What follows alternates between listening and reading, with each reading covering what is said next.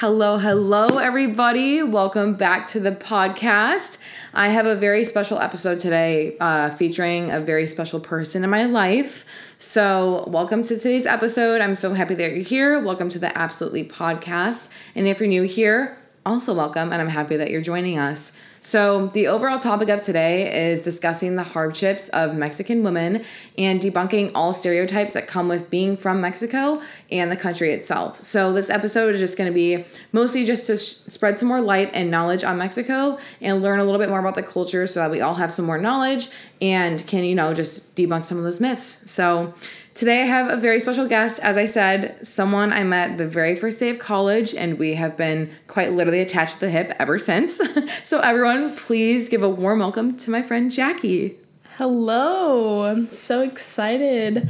Um, this is my first podcast ever. Love it. um, so, I'm a little nervous, but also very excited um, to be featured in an episode. Um, so I guess I'll start off saying a little, talking a little bit about myself, my background. Um, I'm 22 years old. Um, I, like Amelia mentioned, we met in college, St. Mary's, Go Gaels. Um, I currently live in San, in San Jose, California, with my parents. Um, I like to joke about about this, but it's actually true. I'm a professional stay-at-home daughter, but in reality, um, you know currently post grad life has been interesting um, and all the navigation that comes with that. Um, you know, graduating college, I think the, the million dollar question everyone wants to know is what's next. Um, and for me, I'm currently trying to figure that out. I'm trying to answer the question of what it is that I want to do. Um, which is very hard, um, just trying to figure out what you're passionate about. Um, but it's also very hard to not compare yourself to other classmates of yours that are being successful. Like Amelia lives oh, in the city, works, um, is living her best girl boss life. Um, but you know i think it's such a meaningful time as well because i have had the opportunity to travel spend time with family have been practicing lots of self-care love and just really embracing the journey of discovering myself what it is that i want to do and just being really intentional with what it is that i want to do moving forward. Um, so yeah that's a little bit about me. Um, but I'll now pass it back to Amelia so she can guide the conversation.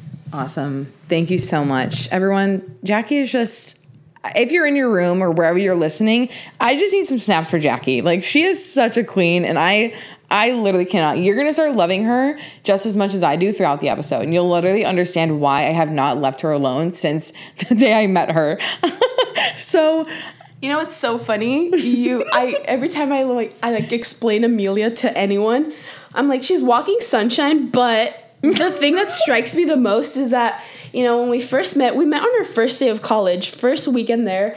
This girl has so many dietary restrictions. Like, she can't eat lactose, she can't eat gluten, but yet, you know, um, during we lived in the same building our freshman year, and our RAs would like uh, like give free pizza or free waffles.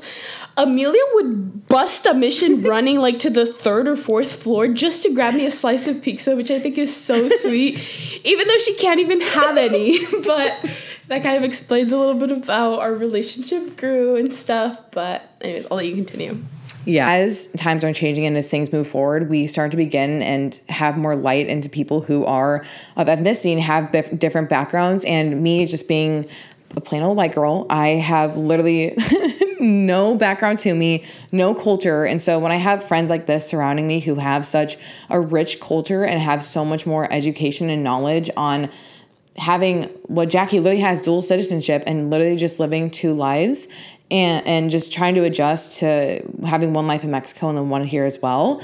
I just thought I need to do an episode on having of just having someone in my life like this and just explain their hardships and everything that they've been through because I feel like everyone needs to know that being a plain white person in America it's a very easy life, but being someone besides that, it's not as easy for us. And so I really wanted to use this episode to bring light to that and to kind of just, I don't know, just educate people on what it's like to be someone as a per- person of ethnic ethnicity and just anything. So that's kind of why I'm doing this episode today because I really just want to gain education for myself and I want everyone else to have that education as well and some knowledge and to just debunk some of the myths that come along with um, you know, being from Mexico and everything like that. So I'm going to ask you a question, Jacquie. We'll get right into it. it.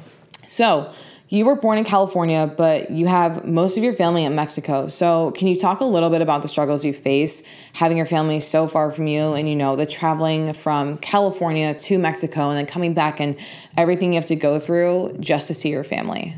Yeah. It's a good question. Um, so I guess a little bit of background there is yes, I am a dual citizen citizen of um, the U.S. but also of Mexico. Um, my family is from a small town about an hour outside of Guadalajara, Jalisco. Um, it's called Tizapan el Alto. Uh, that's where my grandparents are from, where my mom was born, and my and her two sisters. Um, and I just love it there. It's home. Um, I just that's that's a place that I'm at most peace. So growing up, um, I've been going to Mexico ever since I can remember. Um, before we would drive to Mexico, so it would take about three days to get to Guadalajara. Um, and so you're just constantly driving and you're sitting from what in the car for eight to 10 hours a day or more. Um, and especially being little, can you imagine being no. like a, a four year old, three year old driving? Um, yeah. But you know what? We would entertain ourselves and we got past that. Thankfully, airplanes existed then, and yeah. now um, we are only a three and a half hour flight from Guadalajara, which is quite nice. Um, but yeah, my most of my family, if not all of my family, lives in Mexico. Um, I have family in Guadalajara, Zapopan, uh, Chapala, and in my small town, um, Tizapan el Alto. Um, currently, my grandma and my grandpa um, decided to move back home in 2019 um, growing up, my grandparents were very patriarchal about Mexico. Um, you know, it was just instilled in me that you know it's it's home, it's our homeland, something we should be proud of, um, and just my roots. You know, so now that my grandma decided to move well, when my grandma and my grandpa moved back, um, I started going to Mexico much more often um, especially because you know I'm so they helped raise me, um, and to me they're they're my parents. Um, my mom's also my mom, but like I see her more as a sister. Um, so it was really hard for me to to adjust to that. Um, but I think now I've gotten into a rhythm where anytime I have an opportunity, I'm like, great, we're booking a flight and we're going home, um, which is nice. And it, it actually allows me to, you know, full on take time just being away and relax being home. Mm-hmm. Um, so that's great. But um, growing up, it wasn't always like that. I feel like um, basically I was Hannah Montana is the way I can explain it. I was living in two worlds because you know um, Spanish was my first language, and at home we only speak Spanish. Um, growing up, um, all I knew was Mexican people or Latinx people, um, but you know, college was really the the pivot point for me because I met so many people from diverse places, um, and I feel like that for me was a a wow moment because growing up it was something that you know wasn't really seen at least at least in my little protected bubble, it was all Mexican, and all, all I knew was Mexican people or family and mm-hmm. friends. But, you know, so it kind of, you think, you basically all grew up the same, you think the same, you experience things the same from the same point of view. So college was really that, that kind of wow moment for me where I, you know, got to learn, listen, ask questions um, and just really appreciate the the you know the diversity of especially living in the bay area there's people from everywhere i mean. So just taking a, a moment to really appreciate that was was kind of eye-opening but at the same time interesting to continue learning. Mm-hmm. thank you for sharing that. I think it's amazing hearing how you grew up and just how different it is from everybody else. And i can't imagine waiting three days in a car as a four year old to go see your family. Do not recommend. Here's me, like, as a little kid complaining for like the hour drive I have to go to see my aunt and uncle, like hitting my brother in the car because I'm so annoyed. You know what I mean? So that just plays into the part of me saying that I, ha- I just have zero idea and cannot relate to it. So having a friend like this where you can just teach me and help me understand what it was like for you is just so cool because I think the culture is such a beautiful culture and it gets such a bad reputation. So I want you to tell the crowd, you know, since it is such a beautiful culture, can you share some traditions that are unique to your culture and maybe things you miss out on living in California just because you're not around your family? Yeah. Let's start with that. When I think of Mexico, I think vibrant, colorful music, happiness, dancing, food, lots of food. Mm-hmm. Um, just love at a very intense level.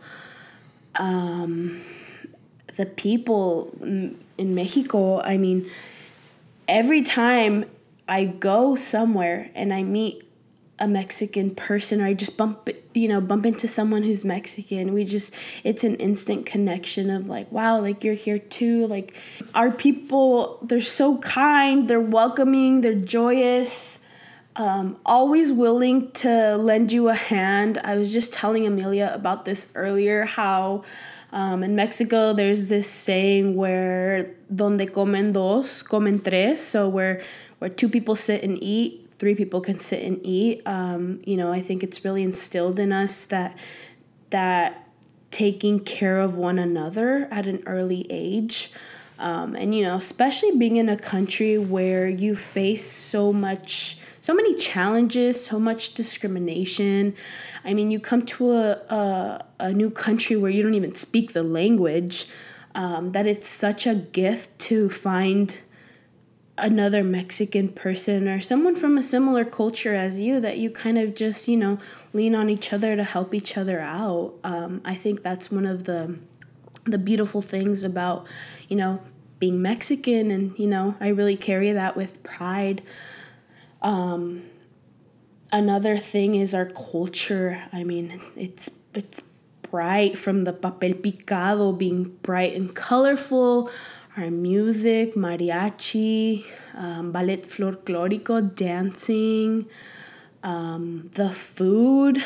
Um, you know, there's so much variety of food, especially because there's different states. So each state um, has its own type of cuisine, um, you want to call it. But where I'm from, Jalisco, um, it's birrias, tortas ahogadas, ceviche, carne en su jugo. Oh my god, I can go on and on, but um, those are some of my top favorite ones. I mean, handmade tortillas, oh my god, tamales, oh atole. Oh my gosh, I need to go. If you know, We're booking a you know. Yes.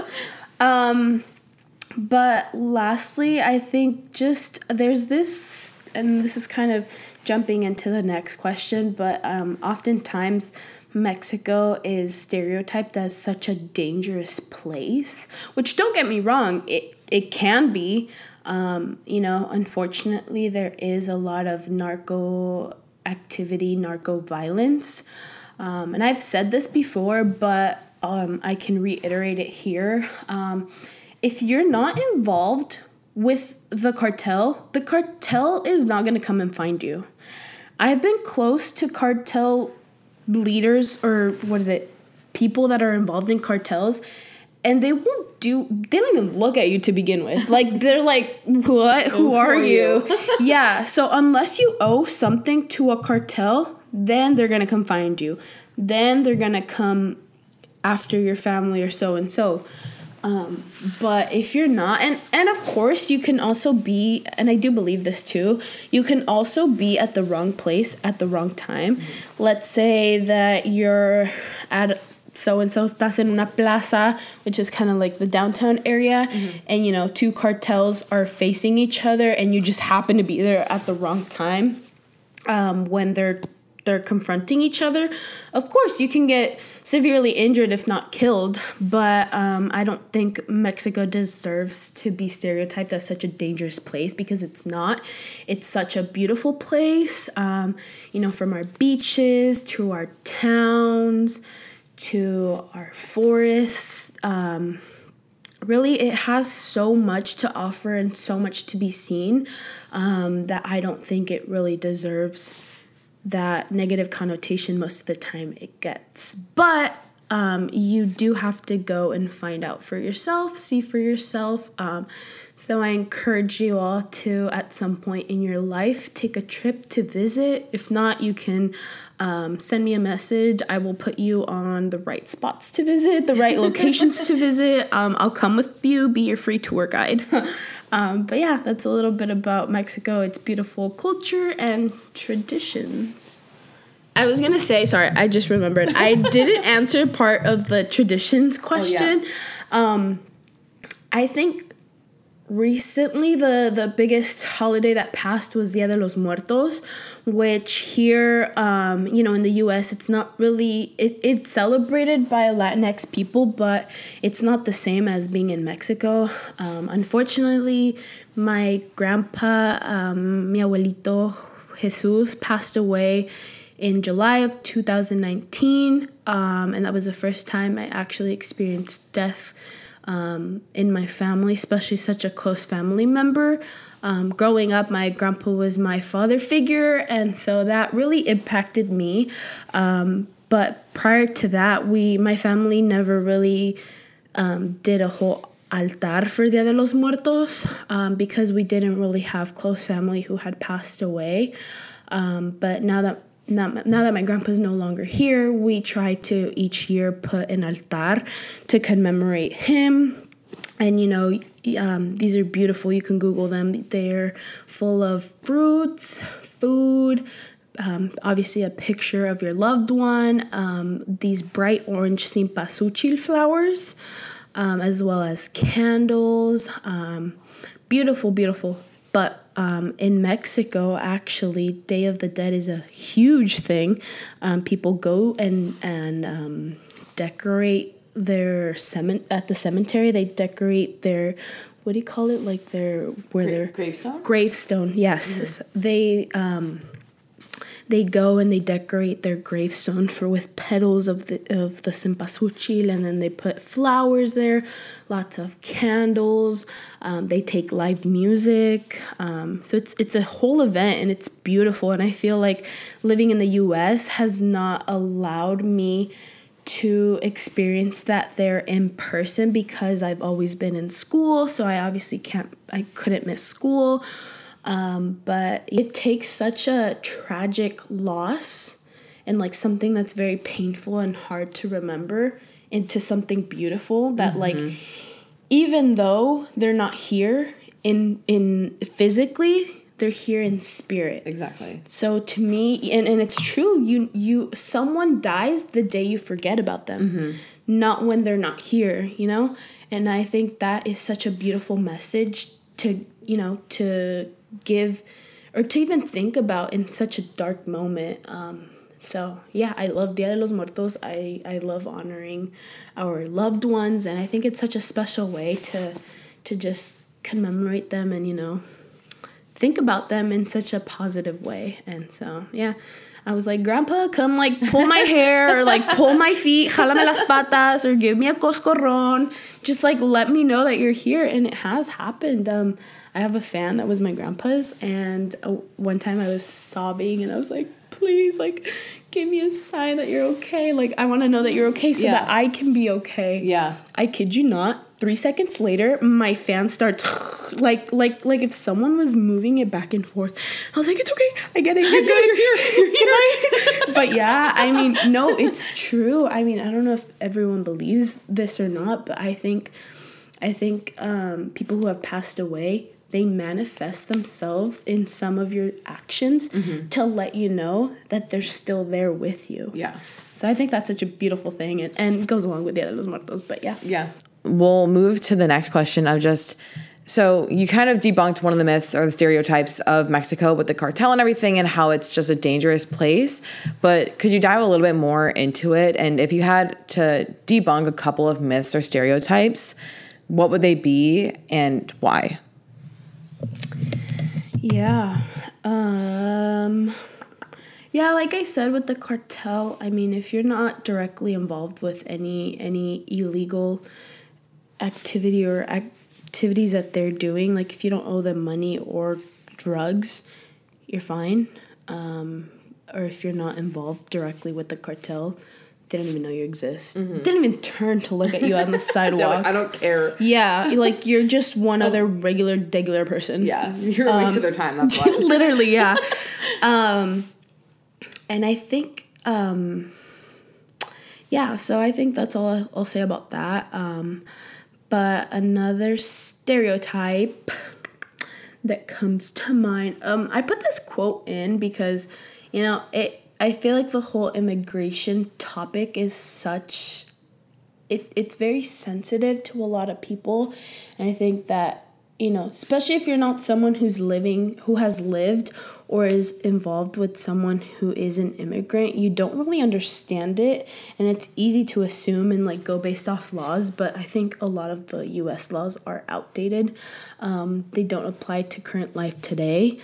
Um, especially because, you know, so so many like back then they were they were fighting a whole trying to get rid of Britain and like nowadays it's like you know it's very controversial but anyways um, one of the quotes that I put here was because I think um, it didn't sit well with me when it was said um, and it's still something that comes to mind every time I think of a Mexican stereotype and it's when the, you'll probably recognize who mm-hmm. mentioned this quote but it was said um, they're bringing their drugs, they're bringing crime, they're bringing rapists, and some I assume are good people.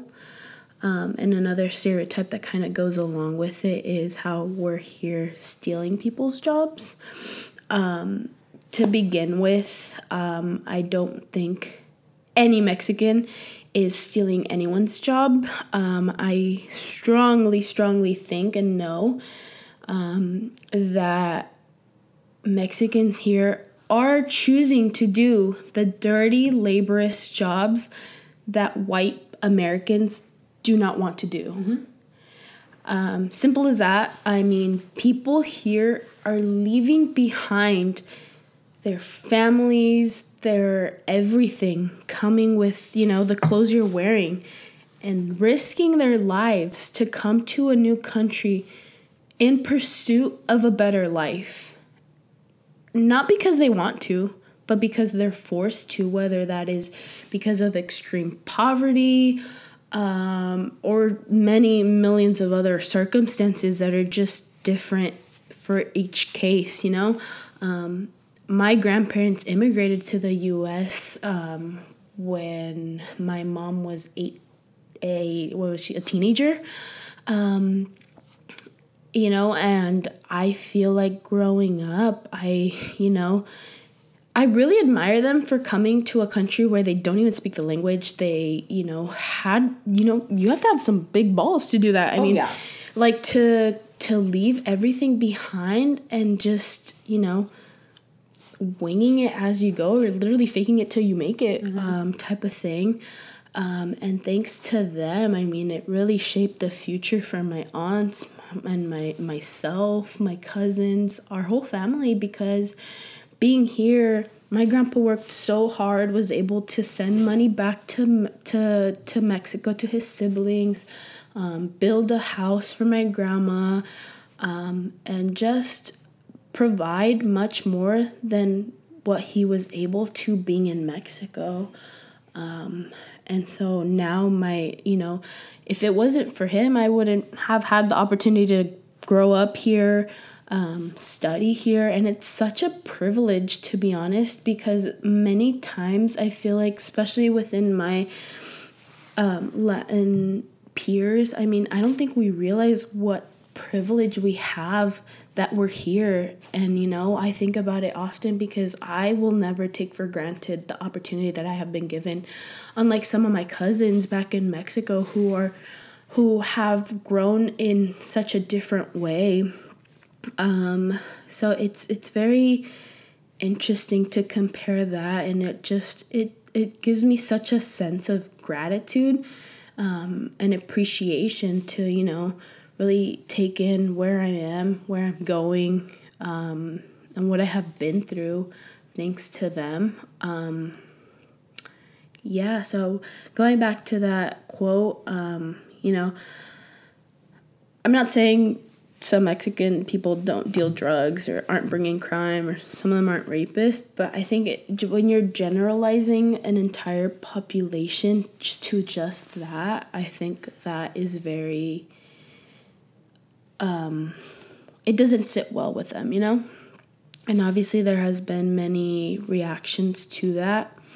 Um and you know, I think I think before judging someone, you should always, you know, learn about them or just not even though like you hear something from someone you shouldn't just list like what is it?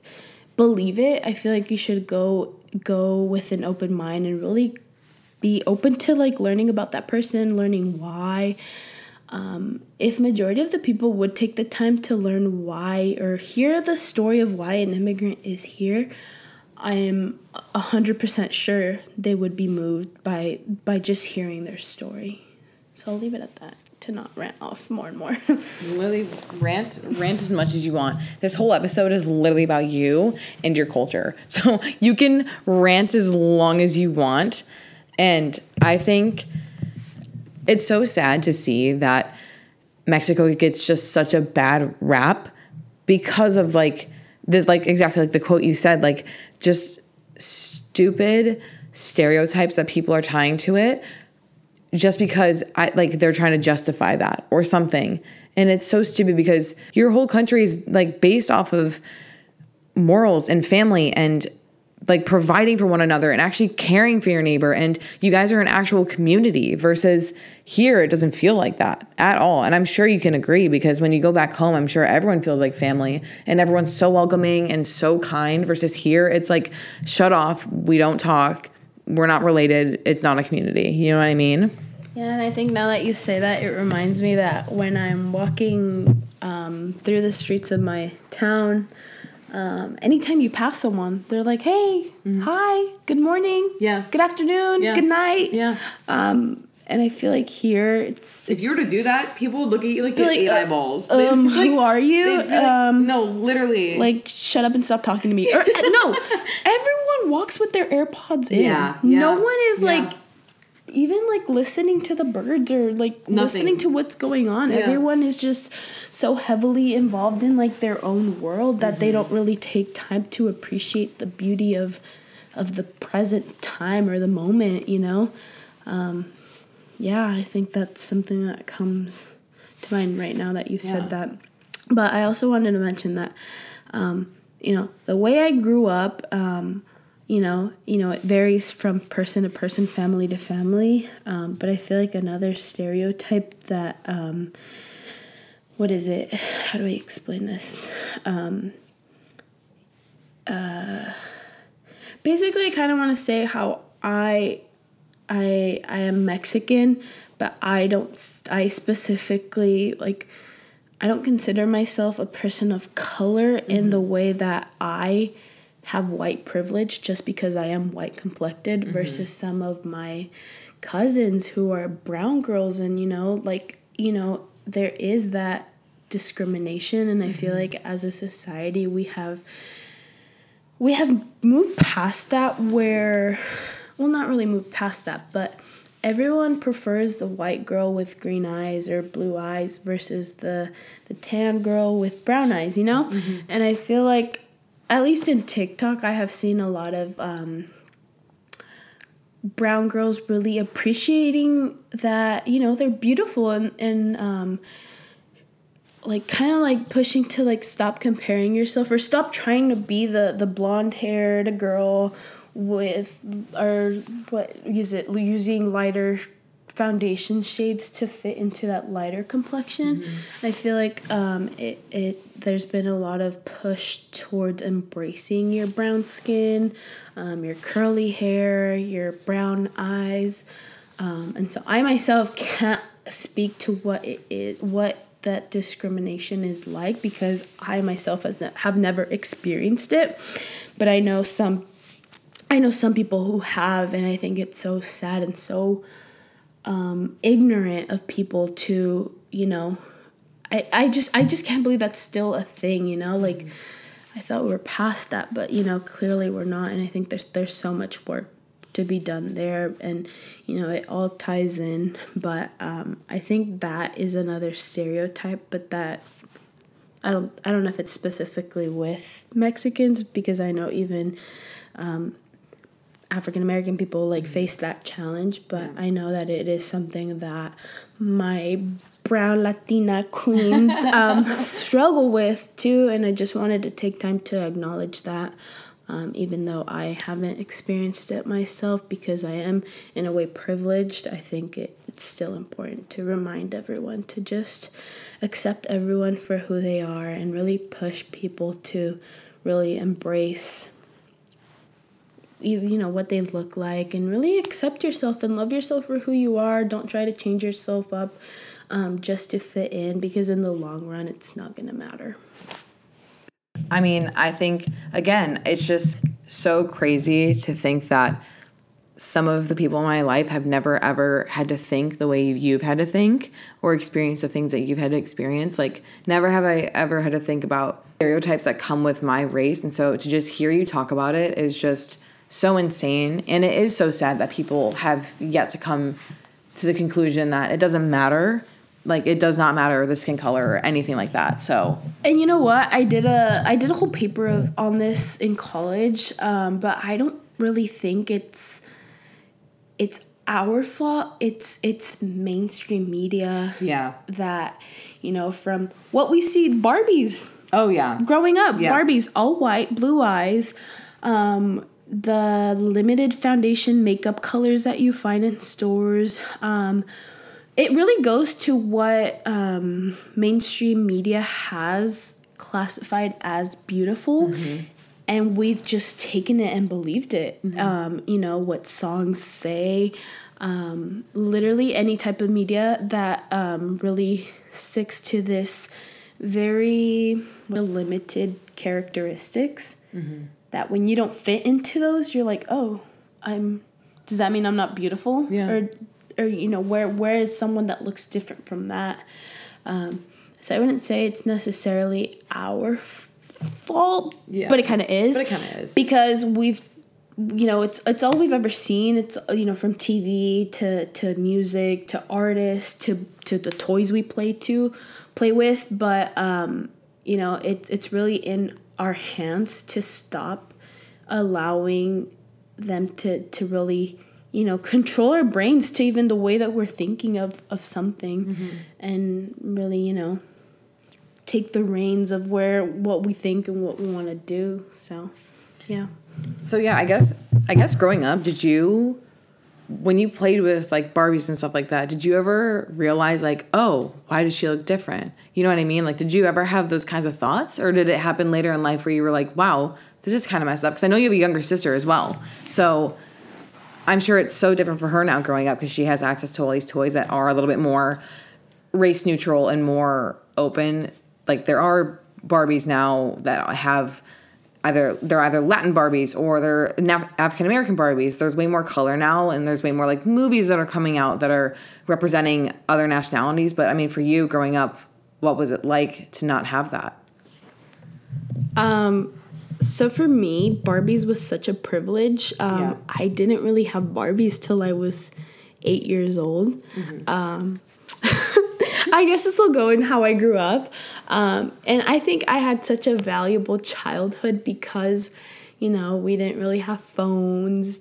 No, we weren't iPad kids. no, we were not iPad kids. Um, no, we were thrown in the backyard if we were bored. Yeah, and especially, you know, growing in such a, a household with a limited income, I feel like um, it the way I grew up makes me appreciate it. Um, so I didn't really have Barbies till I was like what eight, eight, nine, or ten years old, if I can remember. And it was something always I would see and love, would love to have one, but didn't actually get till much later in my childhood. But I guess I'll talk you through some of the games we would play. Yeah.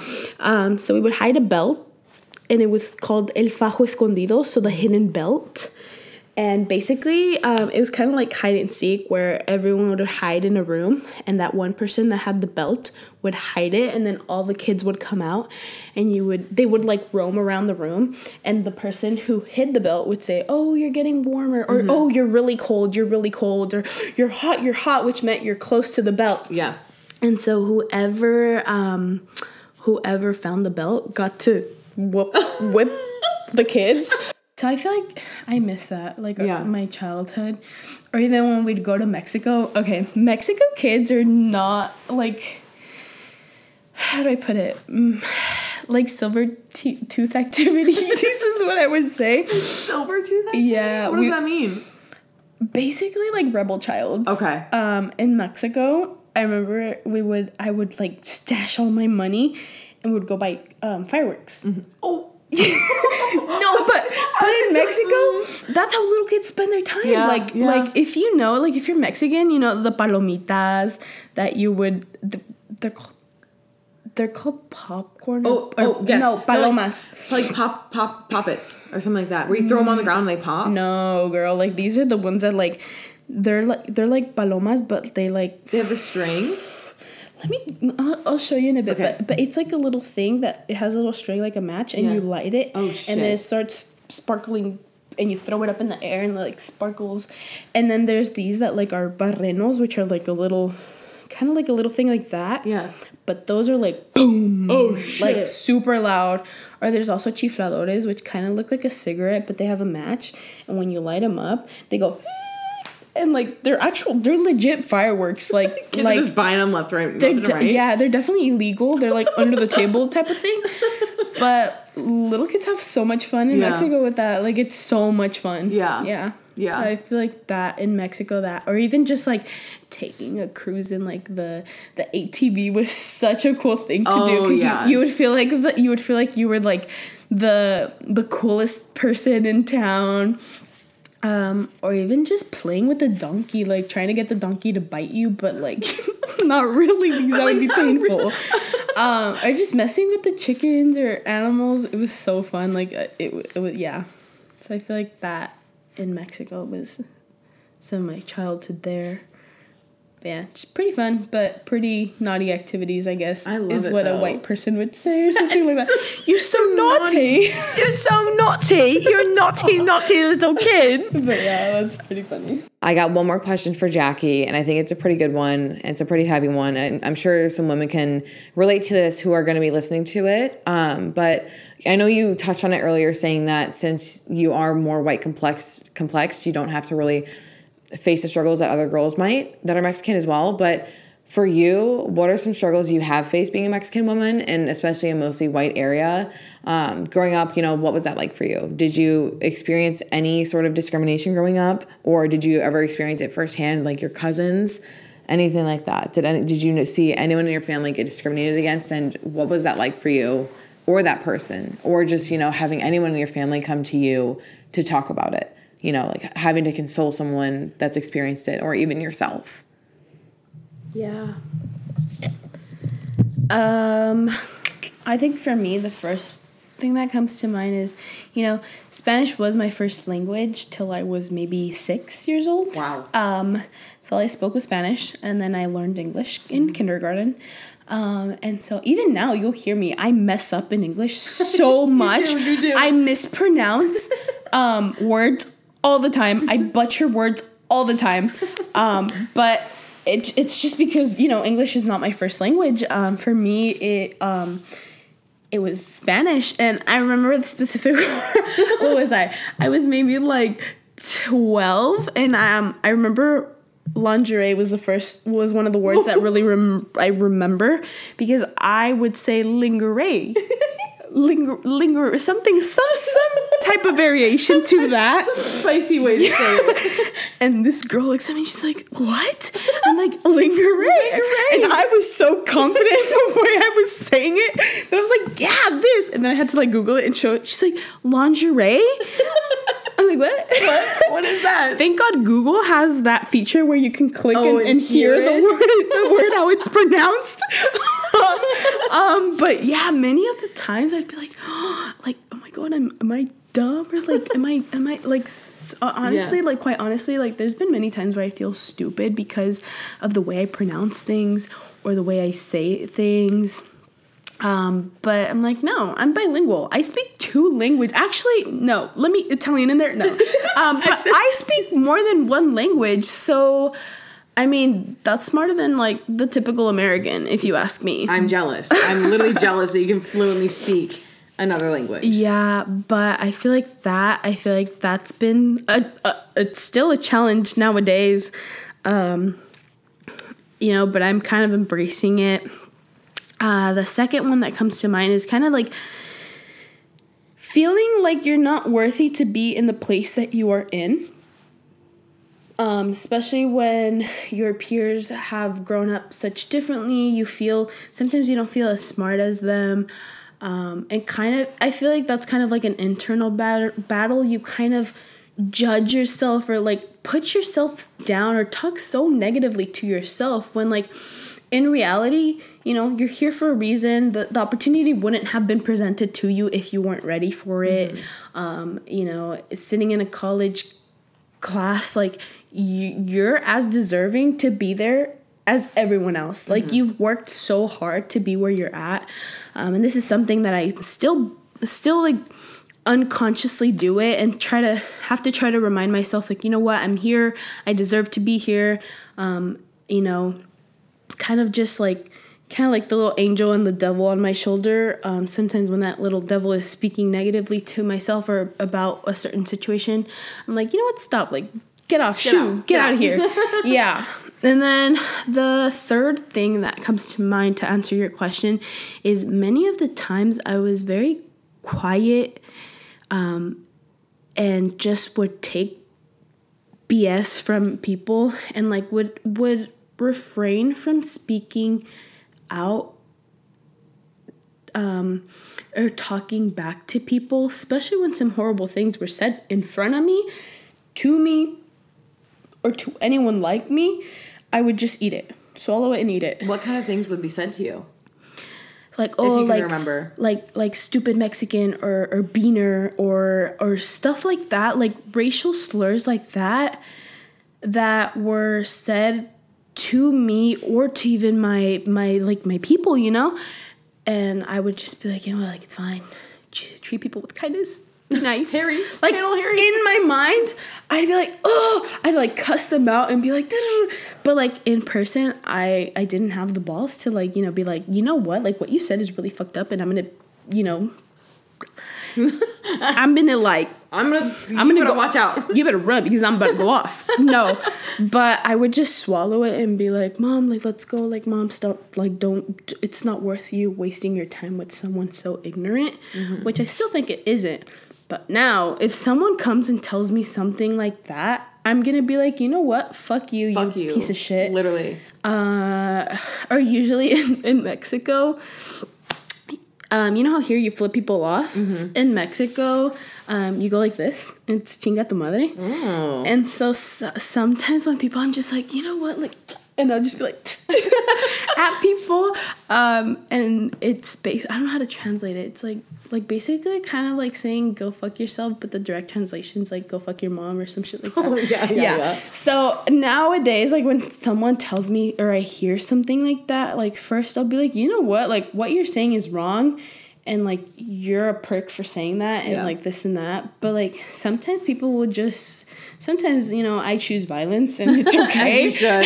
As you should. Other times, you know, I treat people with kindness, but you know, it just depends, on on, my mood. Depends on the day, my mood, what I had for breakfast. No, I'm just kidding. um, but yeah, I mean, I think it's just a a, a play by situation. But yeah, I've I've learned from my grandpa and my aunts and my mom to not swallow that anymore. To really, you know, sometimes you just gotta shut people up. Yeah.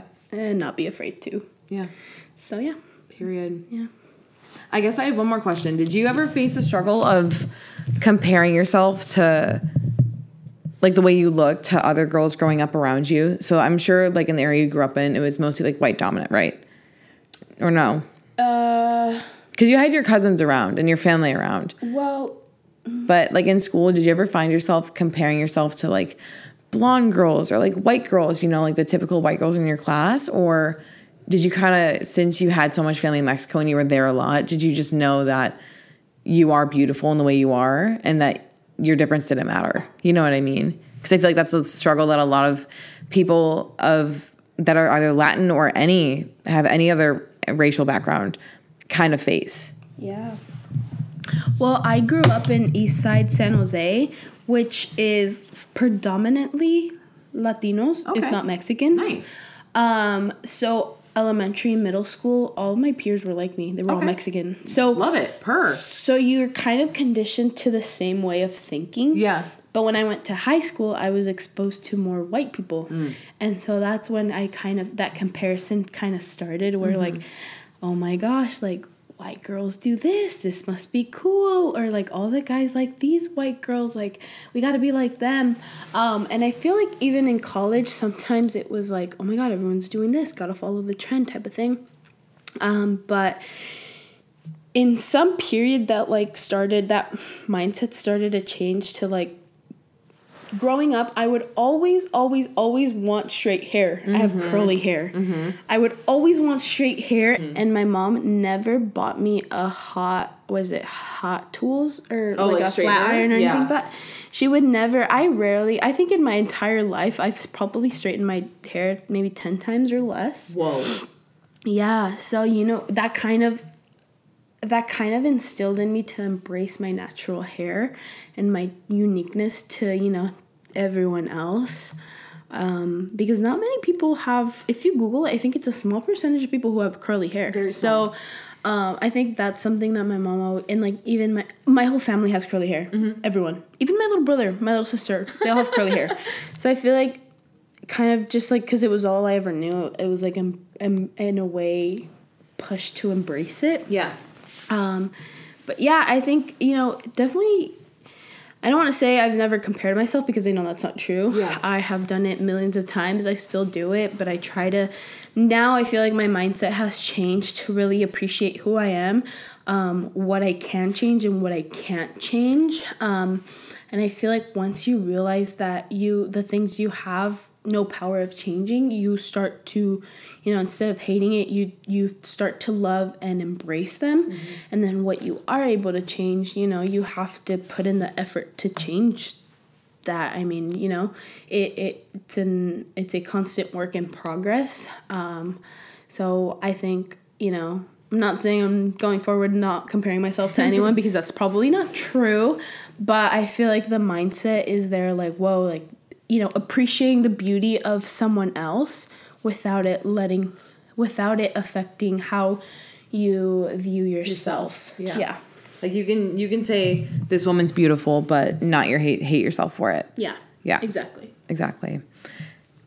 This episode has been, I think, one of my favorites so far. Literally, Jacquie and I have been best friends, like I said, for four years, but I think only until the past couple months have we gotten deeper into talking about our past because before Jacquie and I just our energies bounces off each other. So we're kind of just like these two little like idiots like literally these two crackheads just like walking around doing stupid shit. And it's been like that since the day we've met. And like i literally love it.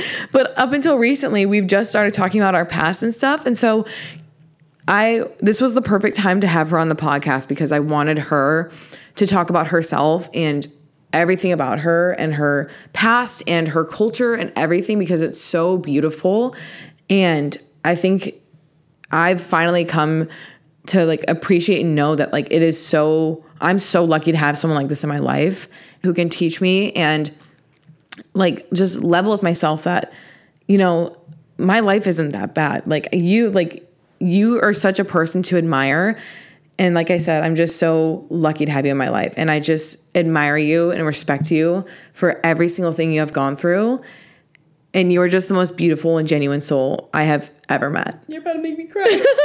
So everyone who's listening, I need you to just like give Jacquie the biggest hug ever because she deserves it. She is actually a glowing queen and I cannot emphasize it enough. So Jacquie, I'm going to give you the mic to just give out your last tip, your last final thoughts.